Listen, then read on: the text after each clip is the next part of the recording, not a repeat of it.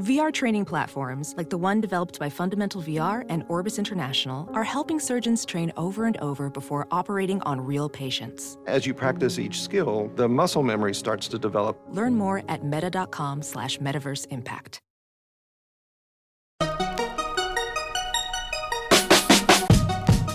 Welcome to the Techmeme Ride Home for Monday, April 22nd, 2019. I'm Brian McCullough. Today, the Samsung Galaxy Fold is delayed. Sri Lanka blocks social media, but it's complicated. How you're being tracked in the airport and at work, and why there's no such thing as a free lunch ever when it comes to free apps. Here's what you missed today in the world of tech. Yes, there have been endless no when to hold 'em and no when to fold 'em jokes on Twitter all morning. But now, according to the Wall Street Journal, CNBC, and a bunch of other sources, Samsung is officially delaying the expected Friday rollout of the Galaxy Fold until at least next month because, well, remember, screen issues. I'm going to quote from the original Wall Street Journal piece earlier in the day that could only quote sources. Quote, the delayed launch came hours after the South Korean technology giant abruptly scrapped pre-release media events planned for Hong Kong on Tuesday and Shanghai on Wednesday, a company spokeswoman said earlier on Monday, adding the journalist briefings would be rescheduled at a later date. The South Korean technology giant didn't specify why the two media briefings had been aborted. Quote, we are conducting a thorough inspection into the issues reported by some of the reviewers of early Galaxy Fold samples, said a Samsung spokeswoman in earlier comments. We will share the findings as soon as we have them, end quote. There's really no other information to dig in here at the moment, just that now, a few minutes before I started recording this, the delay has been officially confirmed. But allow me to just state something that I'm sure Apple fanboys have been screaming into their Siri enabled AirPods all week. Can you imagine if this was Apple and a major iPhone release was having issues that forced it to be delayed? You would never stop hearing about it literally everywhere. There'd be special reports on every venue imaginable. Now, caveat, caveat, this is not Samsung's flagship phone, the thing expected to make most of Samsung's money, but this was a super high profile device expected to, or at least hoped, by Samsung to usher in a new paradigm in smartphones and differentiate Samsung products in a real way. It looks like Samsung took a big swing here on unproven technology, and that has blown up in their face. And yes, insert joke here about those Galaxy Note 7 handsets that had to be recalled for overheating issues because, well, they might blow up. But seriously, in a way, this should be a much bigger story than it is. Here you have an audacious move by an ambitious tech company looking to stand out. And the big gamble that they made looks, at least at this point, to have failed spectacularly. And certainly from a PR perspective. And that's even assuming the phones still get released in a month. Or some people are beginning to question sotto voce ever?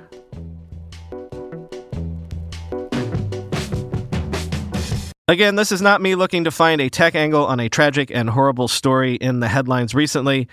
But over the weekend, the government of Sri Lanka blocked access to social media platforms in order to curb the spread of misinformation after those deadly explosions across that country. As of the time of this writing, Facebook, WhatsApp, Instagram, YouTube, Viber, Snapchat, and Messenger remain blocked in Sri Lanka. I just want to point out three important angles to think about this, though.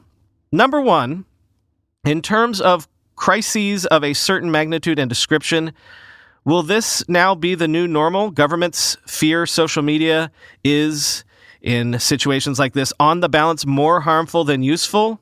The social media platforms are incapable of curbing the spread of misinformation in the wake of tragedy in any meaningful or at least expedient way. And thus, will we see this become a common governmental response? Caution and prudence first. In other words, shut them down, ask questions later. Second angle to consider, though, perhaps this will only apply to certain areas of the world. Of course, Sri Lanka only recently came out of decades of civil war, a civil war which had dimensions of race, class, and religion to it. And there is prior precedent to this happening. Quoting the Washington Post, Sri Lanka's government shut down access to social media platforms in March 2018 out of concerns that sites had helped militants foment deadly ethnic unrest in the deeply divided country. Anti Muslim riots left three dead and prompted officials to declare a state of emergency, end quote. But at the same time, as the International Federation of Journalists pointed out recently, South Asia saw the highest number of shutdowns by governments of social media in the world in 2018. So there's prior precedent across the whole of the subcontinent. And then, third, let me quote science fiction writer Yudhanjaya Wijeratne. And again, I don't know the politics here, so take this with a huge grain of salt, but quote, Dear hashtag American journalists, for the love of whatever you hold holy, stop twisting this incident to serve your anti Facebook techno valley politics. Right now, in a country with tight government controls on traditional media, social media is a boon for us. And make an effort to understand violence in Sri Lanka began before social media, internet, or telephony. To a large extent, much of race hatred is still fueled by print media in this country. You want to point fingers? At least do your research into a complex history, end quote. And finally, the Washington Post pointed this out, quote, Analysts, meanwhile, question whether shutting down social media is effective at diffusing strife. The Brussels based International Federation of Journalists has said there is no, quote, substantive evidence to show that such bans, which are common in South Asia, can, quote, scale down violence, end quote. Zillow has launched 3D Home, an AI powered iOS app that lets buyers view 360 degree pictures and tours of properties listed in the US and Canada starting this week. Quoting from VentureBeat 3D Home works by capturing images using an iPhone's camera or a compatible external camera like Ricoh's 360 degree Theta 5 or Z1. On screen icons guided by motion detecting algorithms instruct users where and when to snap photos, and once the entire house has been captured, computer vision models adjust exposure levels, select thumbnail images that best represent each room, and stitch together 3D walkthroughs. Process tours populate the My 3D Home dashboard, where they can be edited, shared privately, or added directly to a home listing. Zillow says they take as little as 20 minutes to create, and that during the pilot, listings with 3D tours attracted more prospective buyers than those without them. End quote.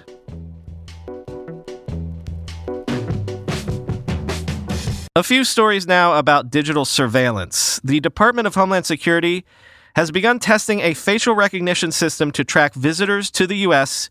who overstay their visas by deploying that facial recognition technology in U.S. airports. Apparently, already in use in 15 airports. The tech has apparently been tested on more than 15,000 flights and has already identified 7,000 travelers who overstayed their visas. And the department plans to screen 97% of U.S. departures by 2023. Here's how the system works, according to Quartz. Quote, passengers approach cameras installed at airport gates to have their pictures taken before boarding their plane. Those images are then used to identify the passenger using photos from visa and passport applications or customs screening upon entering the U.S. If a picture matches information on file, the system creates an exit record. If it doesn't, CBP officials look into it. Visa overstayers can be barred from re entering the U.S. for up to 10 years, end quote.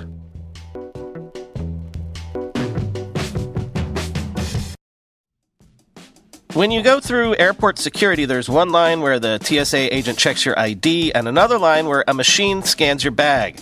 The same thing happens in enterprise security, but instead of passengers and luggage, it's end users and their devices.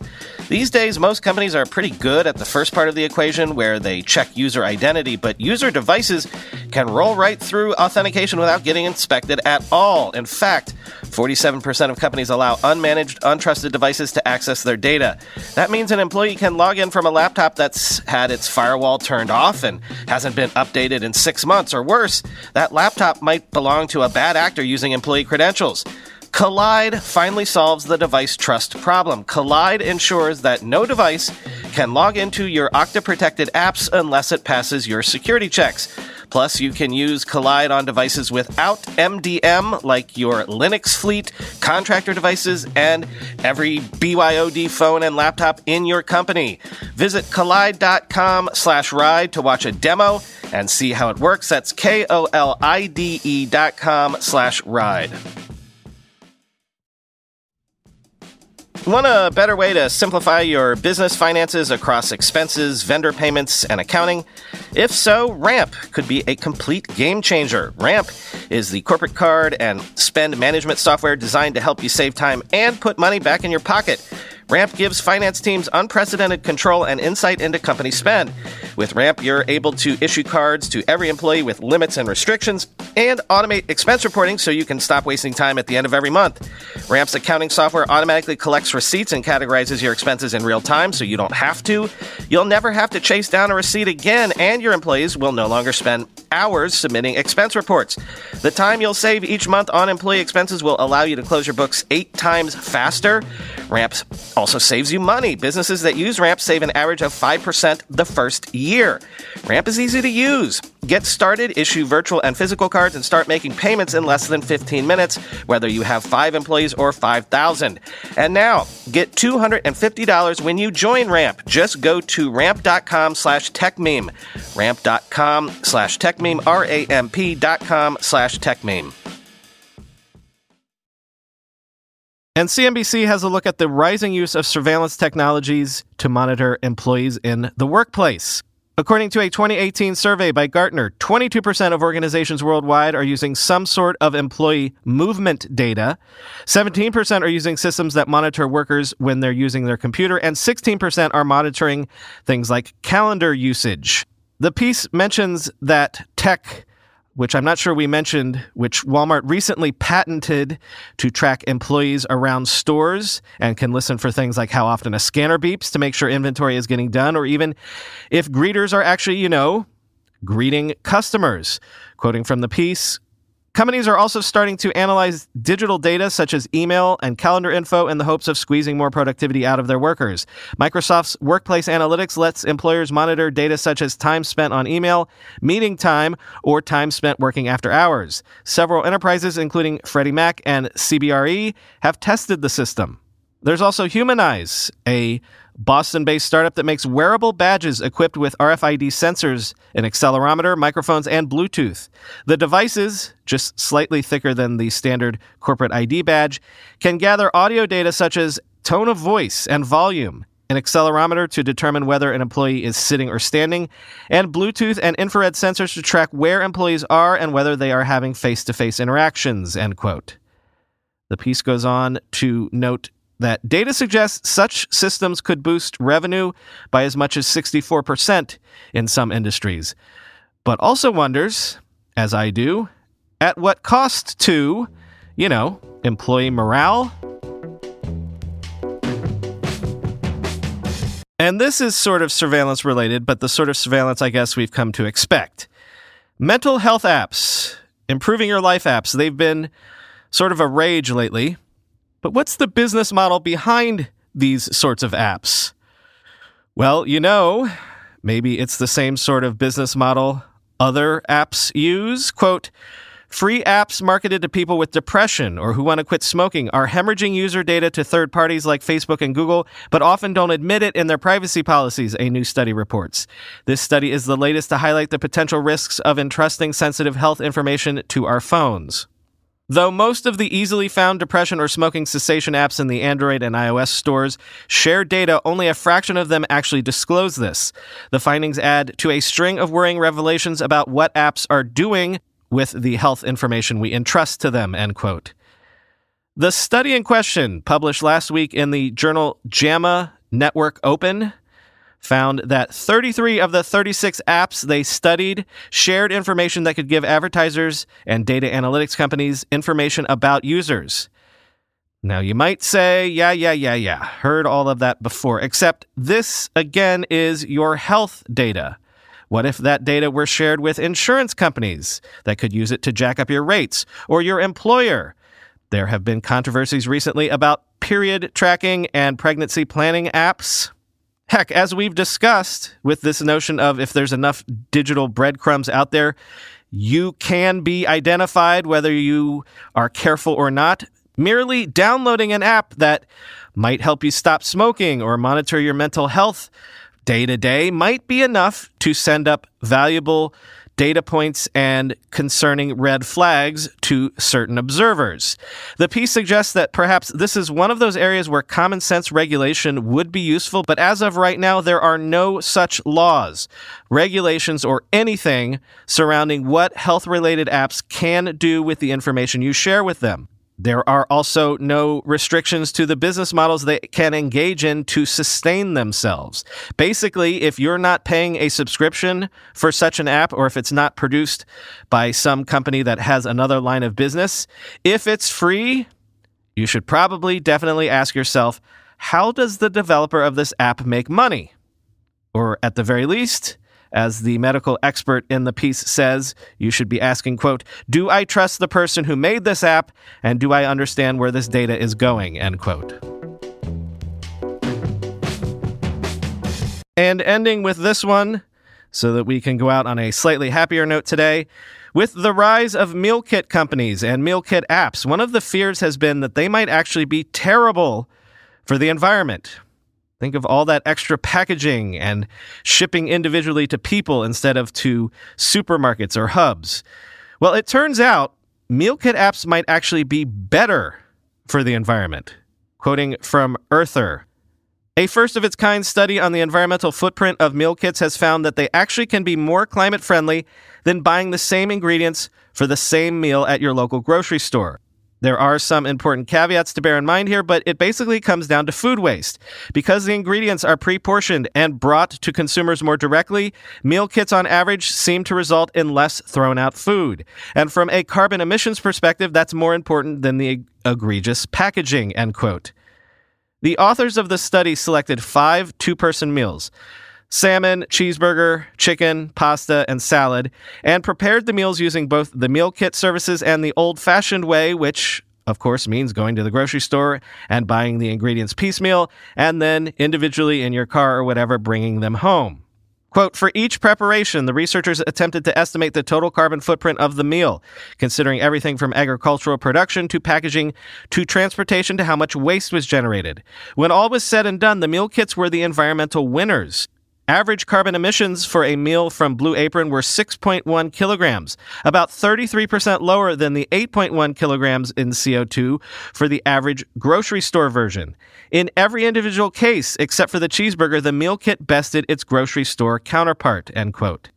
And it's not just that that meal delivery truck was going to be coming to lots of houses anyway, as opposed to each of us driving to the grocery store individually in our cars. And it's not just that you throw out less food at the end of the process either. It turns out the entire supermarket retail process itself has a ton of waste. Tons of thrown out food from supermarkets for produce that has gone bad or food items unshifted by the sell by date. And that doesn't even get into the amount of refrigeration, lighting, climate control, etc., that goes into displaying the food or even simply storing it in warehouses. According to the study, when you take all of that into account, the extra 0.17 kilograms of carbon associated with a meal kit's packaging is more than offset. That's all for today. I've been your host, Brian McCullough. Follow me on Twitter at BrianMCC. The show's subreddit is r slash ride home, and the link to the ad free version of the show, which lets you support the show directly and save some time not listening to ads, is the very last link in the show notes. And you can subscribe right in your podcast app with a couple of taps. Talk to you tomorrow.